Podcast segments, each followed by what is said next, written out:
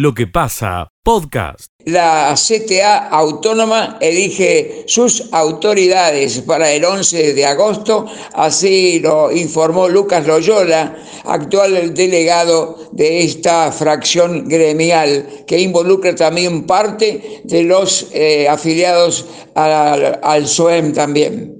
Mientras que la UPC convoca para una conferencia de prensa que se va a llevar a cabo alrededor de las 11 y 30 de la mañana del día de hoy, donde Daniel Ballini eh, dice que eh, no va a cesar la lucha para que el gobierno de la provincia de Córdoba hasta lograr que se normalice la situación de la ley de jubilaciones y pensiones de la provincia. Es todo por el momento desde la ciudad de Belville. Hasta luego. Escucha lo mejor de lo que pasa. Les contamos la situación epidemiológica que se da o que se ha dado al menos hasta el día de ayer en nuestra localidad por COVID positivo. Son 19 los casos. Posiblemente haya novedades en las próximas horas. Datos al 27 de julio. Situación epidemiológica en nuestra localidad. Entonces, casos positivos por COVID-19 19 casos. Cambiemos de tema y mm, hablamos acerca del consorcio caminero número 86 Las Perdices, porque en el día de hoy estará realizando su asamblea general ordinaria. Esto será a la hora 19 en la sede social del Club Deportivo San Lorenzo en la esquina de Vélez Arfiel y Sarmiento. Por supuesto, están invitando a todos los asociados y adherentes a participar de dicha asamblea. Por el momento, esta es la información de relevancia para compartir con ustedes desde Las Perdices para el Contacto Regional de Noticias. Escucha lo mejor de lo que pasa. Estuvo presente el gobernador Schiaretti en Río Cuarto, anunció la instalación de 314 nuevos domos en la ciudad y 60 kits de alarmas comunitarias, encabezó el acto en el centro cívico de nuestra ciudad. Estuvo presente la jefa de la policía de la provincia, dijo que trabaja en la capacitación del personal y también en la sanción a quienes no cumplen con su función. Liliana Zárate Veletti respondió a la prensa ante los requerimientos referidos al joven muerto por asfixia en la localidad de La Falda a manos de la policía policía de la provincia. El diputado nacional por Río Cuarto, por la provincia de Córdoba, Carlos Gutiérrez, consideró que los productores no venderán sus granos ante la propuesta del gobierno nacional de mejorar el precio del dólar para estas operaciones hasta el 31 de agosto. Imputaron a nueve oficiales superiores que estuvieron la noche previa de la muerte del subteniente Matías Chirino en una dependencia militar de Paso de los Libres en la provincia de Corrientes. Ayer hubo una movilización importante de vecinos de Santa Catarina Holber para pedir justicia. Durante la jornada vamos a estar informando desde la ciudad de Río Cuarto. Gracias. Escucha lo mejor de lo que pasa.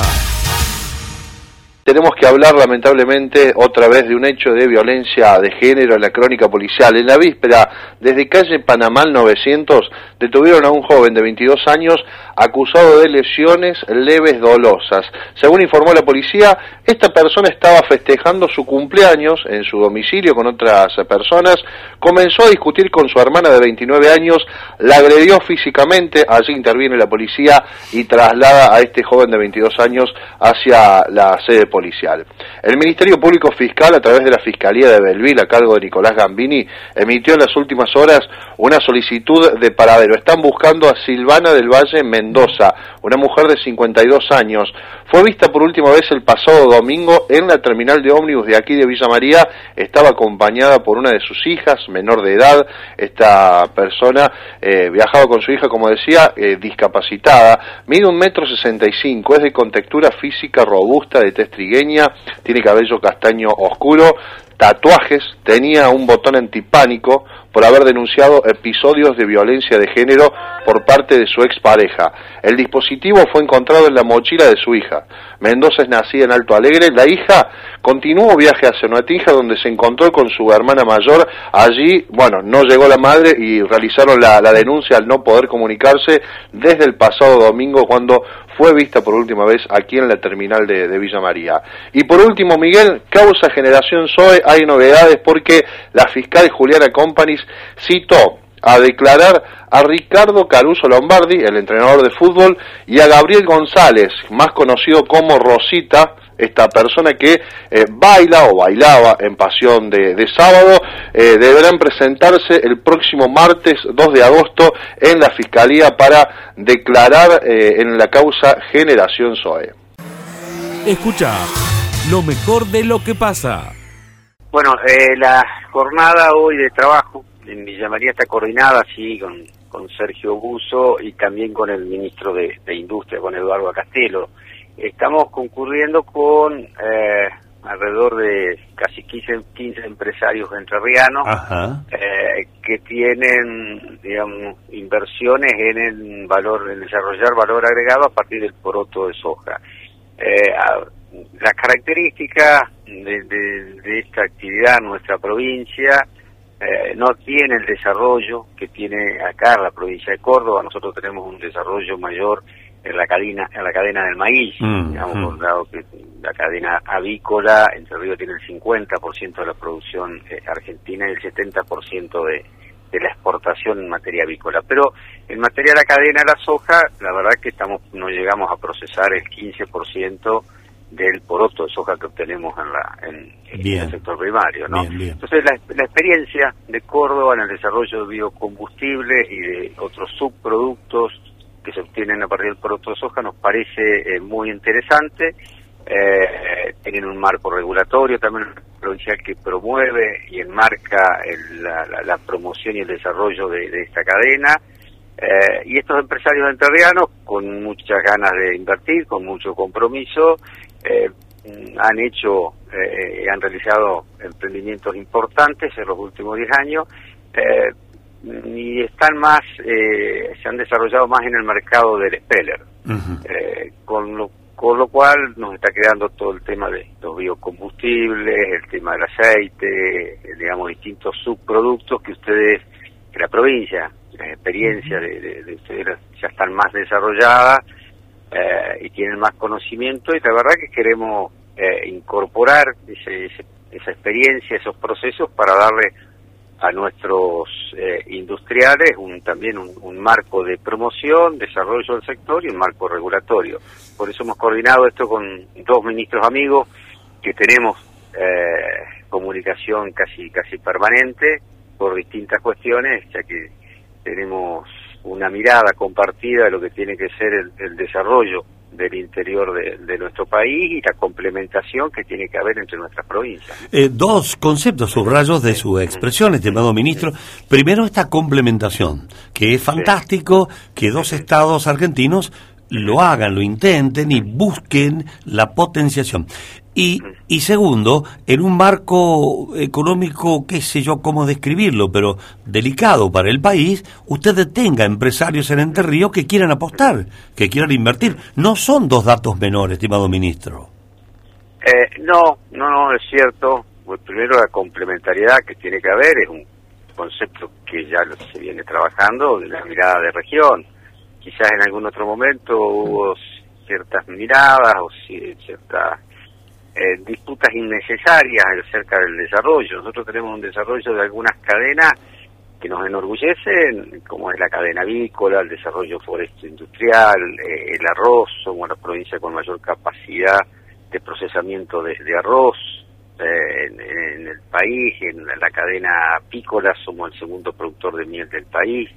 Eh, obviamente no tenemos el desarrollo de la metal mecánica que tienen ustedes, no tenemos el desarrollo de la industria automotriz que tienen ustedes, la industria del maní, bueno, eh, no venimos a, la idea no es competir en este sentido, sino integrarnos, creo que cada uno tiene para, para aportar a cada cadena de valor eh, su experiencia y su conocimiento, creo que creo que eh, la, la cuestión pasa por ahí. Y más allá de la coyuntura, sí, que es cierto, que genera alguna incertidumbre, eh, nuestra obligación como, como funcionario es, mirar el, mediano plazo. Nuestro país ya ha pasado por este tipo de mm. situaciones y de coyuntura eh, y siempre se han se han superado, a veces con, con precio, con costos eh, importantes, otras veces no, pero siempre se han superado. Y fundamentalmente porque tenemos un sector de productores y de empresarios eh, con del trabajo, del esfuerzo y que apuestan todo para capital, su patrimonio, muchas veces eh, para el desarrollo, para la inversión y para lo que necesitamos, que son la, creación de genuinas fuentes de, trabajo y de empleo para tratar de dar solución también a los problemas sociales que tenemos. Escucha lo mejor de lo que pasa. Cobertura para LB15, eh, Radio Villa Mercedes San Luis, para Radio Río Cuarto y para Radio Villa María. La voz de Germán Tinari desde la rural. Germán, voz.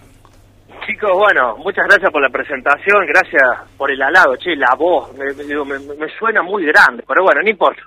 Eh, acá estamos en, en, Palermo, la verdad, una, una jornada estupenda en Palermo porque cambió el clima, llovió un poquito anoche, está más fresco, así que la verdad que la estamos pasando mejor. Ayer estaba ese calor húmedo que venía, eh, la verdad que complicadito, te hacía el día complicado. Mm. En este momento estamos viviendo un agasajo a la, a la, prensa que lo hizo el propio presidente de la Rueda Argentina, Nicolás Pino. De hecho, te voy a mandar un video que ya lo vamos a subir a las redes sociales donde yo lo filmaba Pino y Pino me dijo, ¿dónde están los corodeses? Acá estoy, le digo, te estoy filmando. Y me dice, dice Pino, bueno, te ves más, más joven en las fotos, Germán, pero no nos conocíamos personalmente. Digo, mira qué locura todo esto de la pandemia de dos años sin hacerlo, que yo lo entrevistaba a Nicolás Pino, he hecho mil entrevistas, y no lo conocía personalmente, digo, qué locura. Y nos empezamos a reír todos los periodistas a raíz del chiste del presidente de la rural, pero eh, esto, esto es lo lindo de Palermo, el reencuentro. Yo le voy a poner el punto de reencuentro del campo argentino que se encuentra acá en Buenos Aires, que es sin duda alguna la cuna de donde salen todos los mensajes políticos. Y déjame meterme un poquito en eso. Este es un Palermo raro, es la primera vez que vengo a Palermo y lo veo como un Palermo raro, porque el otro día, la primera nota que largo al aire, ustedes la escucharon, la de mm, el ministro Julián Domínguez, donde dice, no va a haber dólar soja. Eso fue, si no me equivoco, el martes. Mm. Eso fue el martes, a la fue el lunes a la noche en la entrega de las primeras citas, la nota salió el martes.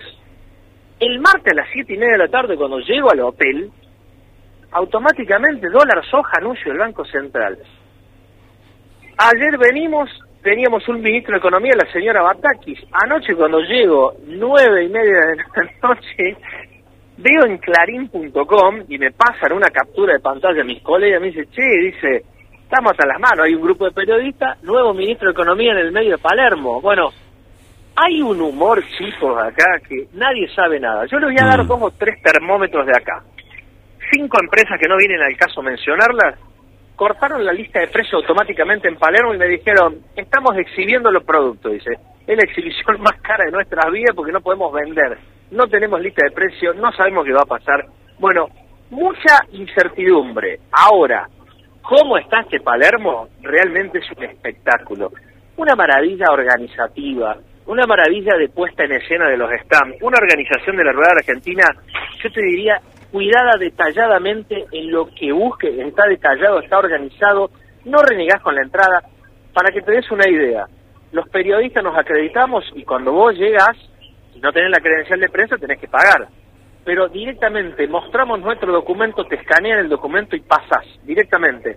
Ya estás acreditado con tu DNI. Una organización perfecta.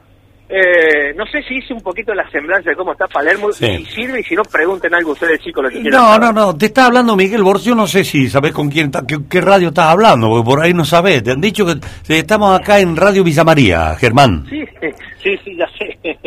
Bueno, y te está hablando Miguel Borsato, no sé si sabes. Sí, sí, ya sé. Ah, no, porque decís chicos, por ahí no sé, que capaz que hables en general. No, no, Miguel, no, no, a lo mejor, a lo mejor hay una instrucción eh, práctica para que hables para todas las radios. Pero creo que en este momento está saliendo solo acá, me parece, ¿no? Miguel, eh, que, es más, quiero aprovechar algo, ya que me das pie.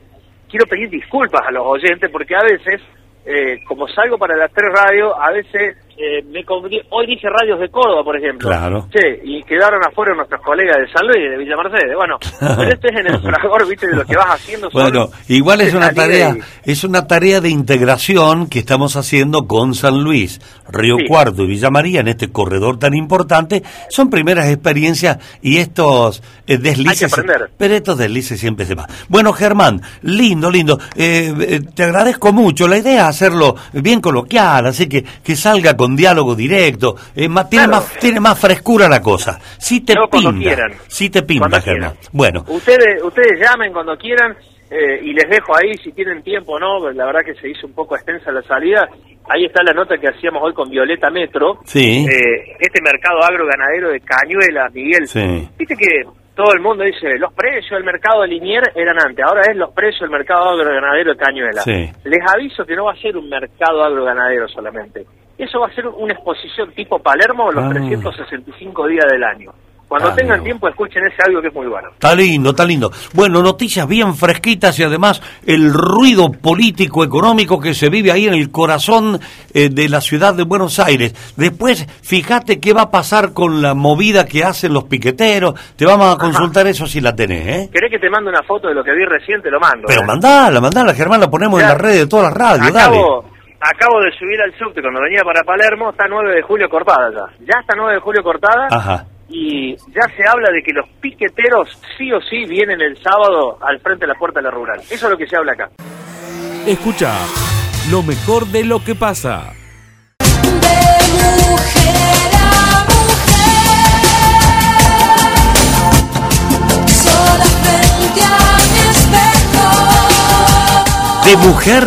a mujer, con Rocío y Verónica.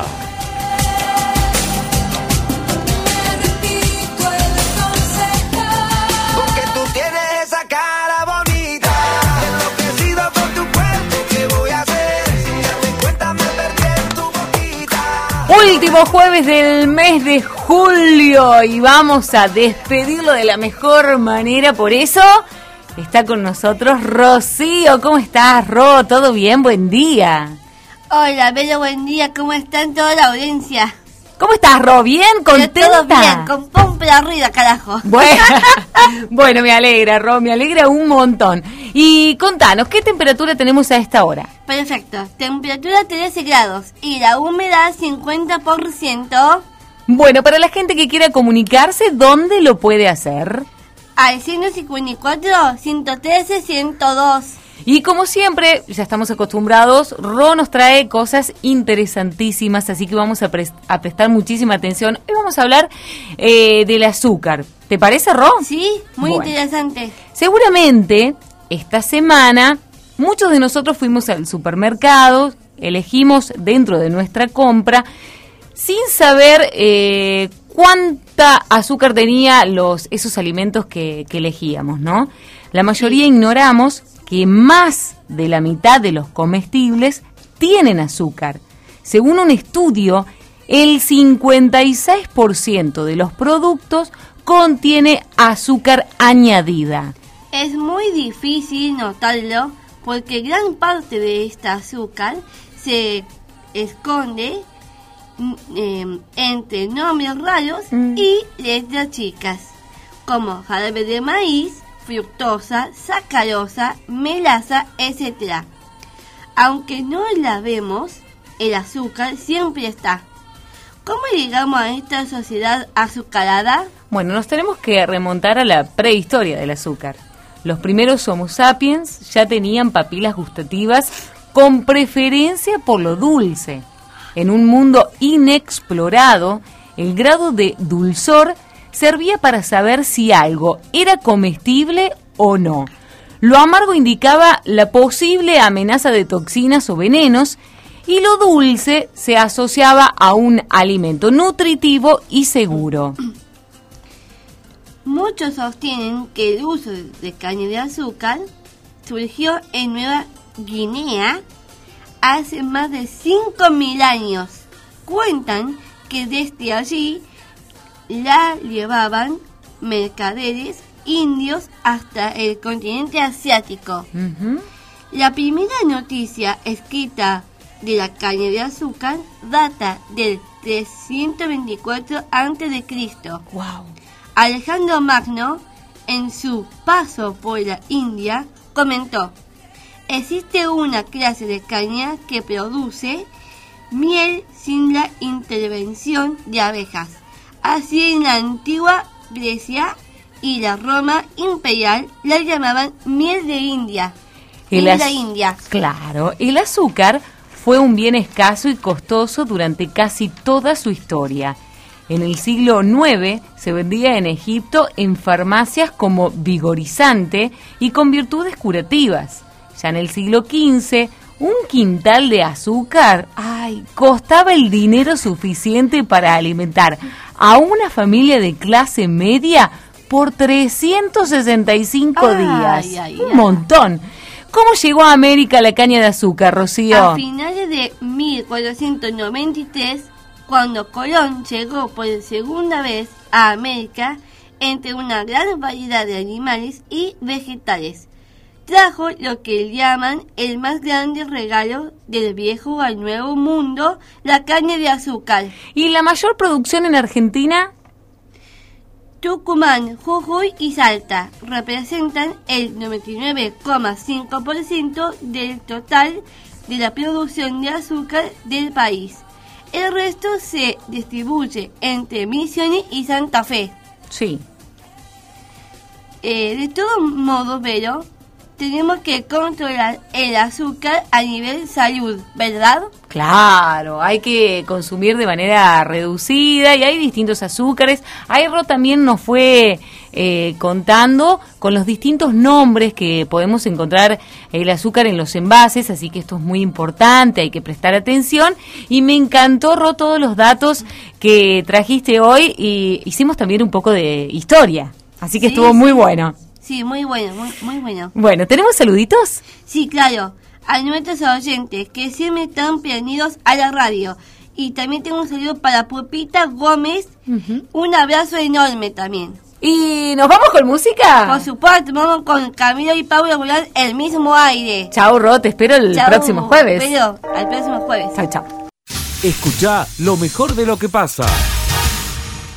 Hay una buena noticia porque eh, nos acaban de confirmar que fue hallada, se comunicó con una de sus hijas, Silvina del Valle Mendoza, esta mujer de 52 años que al comenzar el programa decíamos había sido vista por última vez el pasado domingo aquí en la terminal de ómnibus de Villa María. En las últimas horas la mujer se comunicó con una de sus hijas, ahora está viajando hacia Córdoba capital esta, esta hija de la mujer para eh, tomar contacto con la madre. Lo importante es que apareció en buen estado de salud, nos confirmaba Lorena Sibel, sobrina de esta mujer con quien hablábamos esta mañana. Sí, sí. Eh, bueno, eh, una buena noticia es el dato que tenemos a esta hora, no hay mayores precisiones, lo cierto es que fue hallada Mm. en buen estado de salud y ya se comunicó con su familia. Bueno, muchas gracias, Ale. Ahí tienen una linda noticia, por fin una noticia eh, alegre. Sí, sí, Miguel, era lo que todos estábamos esperando, primero que se la encontrara y después en, en buen estado de salud, ¿no? Bueno, ya seguro, Ale,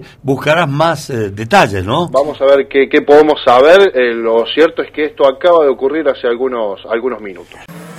Escucha lo mejor de lo que pasa. Este sábado vamos a realizar una actividad solidaria que eh, organizamos en conjunto con la MUNI de Villa María. Eh, y va a ser a, a partir de las nueve y media de la mañana en, eh, en la sobre la costanera en la dirección Limay y República del Líbano.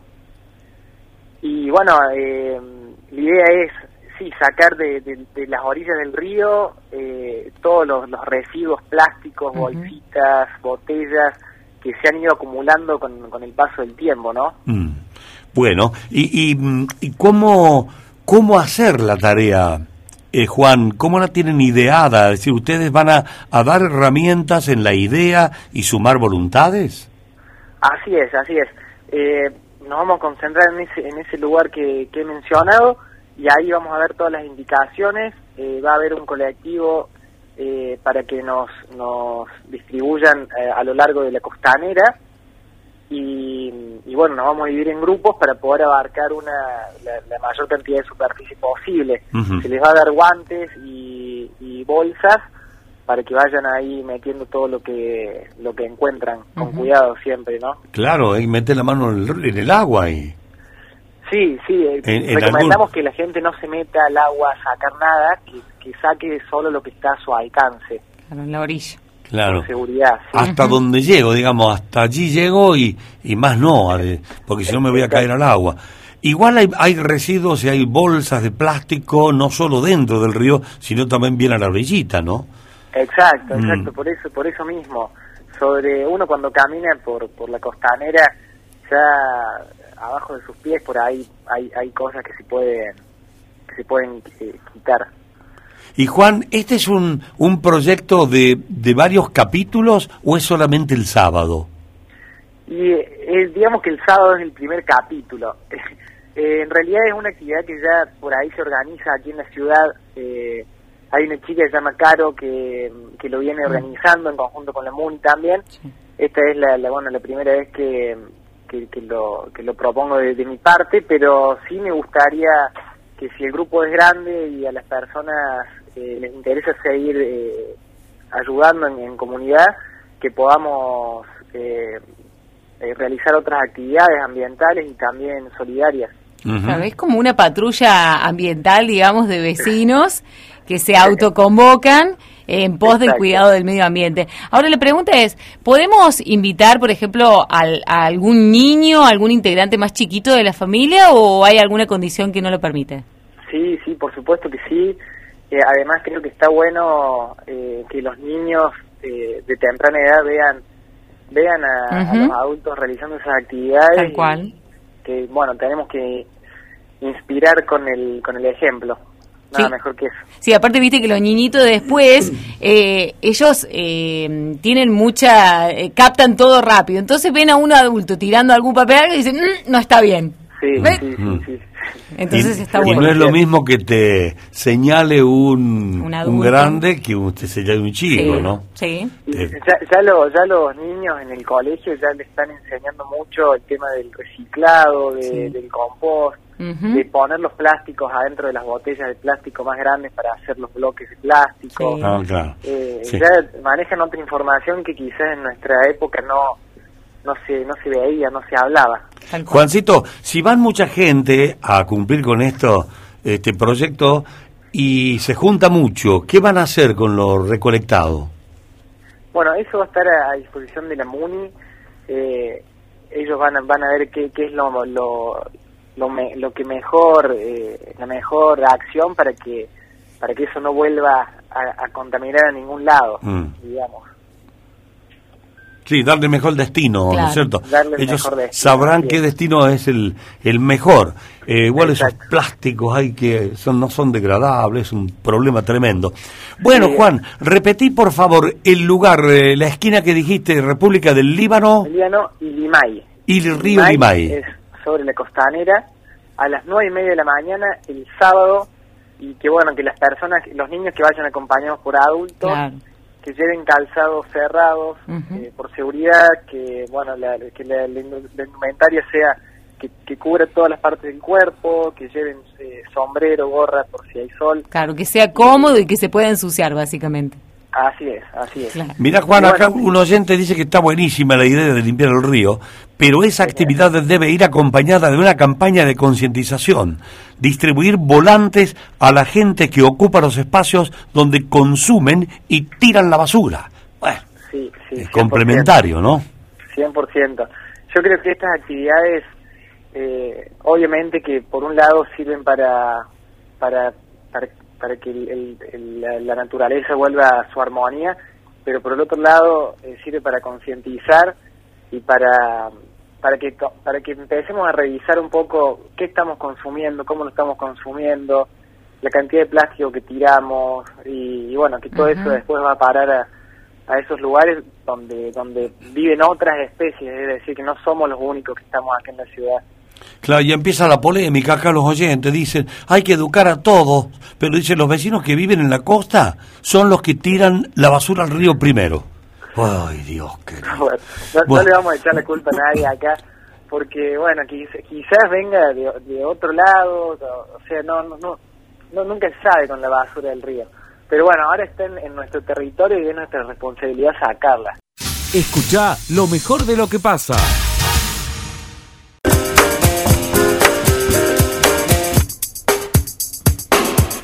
La columna de Martín Aranís. Estuve haciendo varios llamados durante la jornada de hoy, Miguel. Te he visto ocupado con el teléfono. Menos mal que tenés eh, resto para pagar la línea. ¿Qué me tengo que meter con eso? Me ha visto, me ha visto Ah. hacer varias Está llamadas. no solo- subsidiado. No solo aquí en la radio, sino también en el canal. Me tomaba un ratito para llamar Mm. para esta columna. Hay movimiento respecto a las elecciones de los centros vecinales. Contábamos días atrás que la fecha elegida por el municipio para que se hagan las elecciones o para que se proclamen las autoridades era el día 4 o 5 de septiembre. 4 es domingo, elecciones, 5 de septiembre, proclamación de los ganadores de esas elecciones o proclamación en los barrios que haya consenso. Claro, ¿qué dijimos nosotros? Falta muy poquito para las elecciones municipales. Sí. Faltará seis meses, ocho, un año, muy poquito. Y se iba a politizar claramente esta situación. Iban a estar los partidos políticos allí en los barrios. ¿Y ya está calentito? Y ya está calentito, y así lo han advertido muchos vecinalistas, Miguel, que están diciendo esto está politizado, no se puede manejar. La cuestión... eh, que van no- a suspender las elecciones de nuevo. hasta ahí voy, ahí voy. Digo que los vecinalistas dicen, está tan politizado que no se va a discutir la historia de los barrios, mejorar la infraestructura, Mm. mejorar los servicios, eh, mejorar las prestaciones de los centros vecinales, sino que se va a discutir de política. Y no queremos eso. Ajá. Día jueves anterior, hace una semanita atrás, hubo una reunión. Participaron 22 centros vecinales. 17 votaron por la suspensión de las elecciones. Y Como fueron de 22, 17. Bueno, pero como fueron mayoría, en este caso, hicieron una nueva nota, la segunda nota, Miguel, Sí. presentada ante el Consejo Deliberante, se entregó hace algunas horas nada más, y les han reiterado los vecinalistas, los que están en funciones, que no quieren elecciones en septiembre y quieren que se prorrogue los mandatos hasta el 2024. Porque la ordenanza nueva dice que las elecciones barriales, vecinales, deben ser después de las elecciones municipales, el año siguiente. Así que si el año próximo tenemos municipales, en el 2024 vamos a tener elecciones vecinales. ¿Cuál es el tema? Que los vecinalistas que están ahora vienen del, del 2016, Miguel. Ah. Se les prorrogó en el 2018 el mandato, con la pandemia se les volvió a prorrogar y van a terminar con ocho años de gestión cuando la ordenanza habla de dos años inicialmente, que era la 5005, y cuatro años, que es la ley vigente. Claro, claro. Así que esta es la historia. ¿Quién va a definir? El Consejo Deliberante. La oposición está en contra de prorrogar los mandatos, la oposición quiere que haya elecciones en los barrios, el oficialismo creo que en esta oportunidad va a acompañar el pedido de, de la de los propios vecinalistas, porque el municipio había alargado el cronograma electoral, que Sí, ya está sí. vigente, que sigue vigente. Sí. Eh, Martín, ¿y eh, habrá habido alguien, mujer o varón, ya con traje de candidatos? En, En los barrios. sí, hay interna, Miguel, entre los propios vecinalistas. Nombre, quiero nombres. Ah, ya ahí es un poco más difícil. Sé que hay algunos barrios Sí. que están calentitos. San Martín, eh, me Bar- hablan de los Olmos. ¿Qué- Calentito porque quieren elecciones. Quieren elecciones. A ver, ¿quiénes quieren elecciones? ¿Barrio San Martín? Es uno de los que me han nombrado. Me han nombrado a Barrio Los Olmos. Barrio Belgrano, por ejemplo, Oh, el Belgrano está picante. que hubo elecciones hace seis años atrás. Entonces hay varios barrios. La última vez fueron cinco. Esta vez me dijeron que podrían ser más los que hay competencia. Entonces la O sea que- oposición está allí. ¿Y hay, hay mujeres con vestido de candidatas? Claro, sí, sí, hombres y mujeres, porque la lista in- están integradas por, por bueno. los dos géneros. Exactamente. A ver, ¿es importante que haya elecciones vecinales? Sí, porque habla de institucionalidad, de participación, de democracia. Pero en este contexto, a poco de las elecciones municipales, ¿está bueno que la política se meta de lleno en los centros vecinales? Si bien va a estar siempre Y presente. se va a meter igual en cualquier elección, no En- importa en- que, en qué año sea. Está bien, pero lo que quiere- creo que lo que quiere decir Martín es que una vez que esté electo el intendente, si después se hacen las elecciones, es como que baja ya el tono político. ¿O no? Yo creo que baja un poco. ¿O baja, no? baja o, un la ahí, espuma. o por ahí es un canal de desquite, qué sé yo. Bueno, por Bueno. lo pronto la pelota ahora, Miguel, la tienen los concejales. Los concejales pueden, a través de una ordenanza, prorrogar nuevamente estos mandatos hasta el 2024 y si no prorrogan nada, sigue el cronograma vigente y el día 4 de septiembre habrá elecciones municipales. Lo cierto es que la mayoría de las actuales autoridades han propuesto que se prorroguen los mandatos Están ocho años. y van a estar ocho años al frente de los centros vecinales. Lo que sí hablamos de poca institucionalidad. ¿Qué ocho años? La carta orgánica dice eso. Claro, pero como se lo han prorrogado Como tanto, se lo prorrogan, van, a estar terminar, ocho años. Van a terminar en Claro. 2024, van a ser ocho años, del 2016 Para al mí es un 2024. montón. Es un montón. Es un montón. Pero claro, si está tan politizada la historia en los barrios, o por lo menos en algunos barrios, no sé si tampoco está tan, tan bueno, ¿no? Lo cierto es que hay muchos centros vecinales que no están funcionando, que tienen muy pocas autoridades, o algunos directamente no lo hacen, y allí, para solucionar el tema, por los próximos dos años habría una especie de asamblea, Mm. una convocatoria asamblea para que la gente se acerque, armar comisiones provisorias para tirar hasta el 2024. Para Sí. mí lo mejor es el llamado a elecciones. Y que O se termine y- la historia. Y claro, y ya está. Pero aparte, seamos honestos, hay muchos centros vecinales que ya funcionan con punteros políticos y todo lo demás. Entonces, hablar de politizar una elección es como decir algo que ya sabemos. Ya está hecho. Claro. Sí, solo que en este contexto preelectoral se va a politizar mucho más porque allí el oficialismo y la oposición seguramente van a jugar sus cartas. No se van a dejar eh, ganar en los barrios que, que haya dos listas. En las que haya consenso está todo bien, pero en los barrios que haya listas van a jugar a todo nada porque va a significar ganar o, o perder en la previa del año electoral. En 2016, ¿cómo se leyó las tres victorias de la oposición sobre los cinco barrios? La oposición ganó en los barrios y había ganado en tres Mm. de un total de 33 que habían logrado la mayoría Sí. de consenso. Entonces no van a querer perder y van a jugar todas las cartas, más aún el oficialismo. Escucha lo mejor de lo que pasa. Antes de seguir, me voy rápido porque lo tengo acá. Justo estoy caminando por Palermo y está Roberto Mondino. Robertito, buen día. Hola Germán, querido, buen día, buen día a toda la audiencia. Qué lindo tenerte acá y felicitarte en persona y al aire como corresponde. 10.000 cabezas de Palermo. Sí, la verdad que un muy buen remate con todas las categorías, con mucha gente, con amigos, con una hacienda extraordinaria. Así que bueno, se juntó todo. eh, Palermo siempre genera algo lindo, toda la ganadería está acá. Así que todos los ganaderos eh, nos juntamos acá, los que nos gusta esto, eh, son unos días realmente de fiesta. Así que bueno, lindo remate, divertido, con, con Canal Rural, con todo el país mirando, así que contentos todos. Te, te vi muy emocionado, ¿eh? a vos, a Julia, a todo el, el equipo, le saqué fotos, te miré muy emocionado. Sí, fuerte, fuerte venir acá, la verdad que, que bueno, Palermo siempre genera una energía distinta y, y a los que nos gusta esto, los que queremos tanto esto, venir a rematar acá es es como, como bueno, estar, estar con todo el país juntos, mirándonos y genera una emoción distinta. Dame la última, ¿cuándo rústicos? Rústicos tenemos ahora el 5, próximo viernes tenemos aquí también en Palermo, Selecta, que va a salir por televisión y físico, va a ser desde las 7 de la tarde a las 9 de la noche, con un remate bárbaro, con una exposición real de, de- de embriones, de vaquillonas, de toros, realmente extraordinario, con Carlos Ojea Rullán en la organización, con las blancas del Finagro, con los murmullos, con las tranqueras de la Valle. Así que bueno, va a estar bárbaro acá en Palermo próximo viernes y después ya seguimos con todo el calendario de remate que, que estamos con muchísimo. ¿no? Y otro día nos vemos en un asado de fútbol, ¿te parece o no? Eso bueno, eso bueno, eso es mejor. Gracias, Robertito. Abrazo grande. Roberto Mondino, señores, de Alfredo S. Mondino, 10.000 cabezas remataron, Roberto, que siempre nos acompaña en nuestras emisoras. Justo lo encontré acá, y Sí. ferias de, que son de, viste que acá en Buenos Aires le dice el interior, yo digo ferias de Campillo, feria de Río Cuarto, gente que también remata en Villa María y que está acá. Mira quién me encuentro acá, para, no me cortes. Ah, no, David. Miazo de Fada, ¿cómo le va? Buen día. Un gusto conversar con vos. ¿Cómo andas, David? 10 puntos, 10 puntos acá disfrutando de la rural en este día que me ha mejorado mucho. El jefe de Economía de FADA, eh, nuevo ministro de Economía, David Miazo, ¿será Sergio Massa? Mira, hay tantos rumores y tanta desorganización que ya no sabemos qué creer.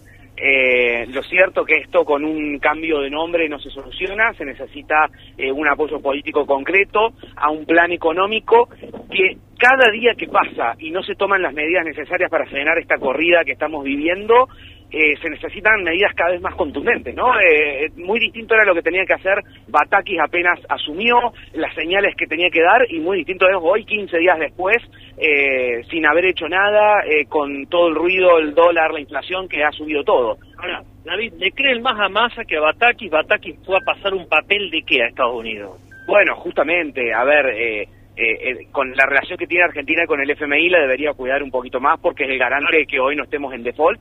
Eh, y, y si realmente es cierto lo, lo del cambio de, de ministro, eh, es una irresponsabilidad total tener a una casi ex ministra eh, teniendo conversaciones con, con la primera línea del FMI. No te me vayas que te quiero grabar otra nota maca, eh, quédate acá al lado mío. Dale, dale, con gusto.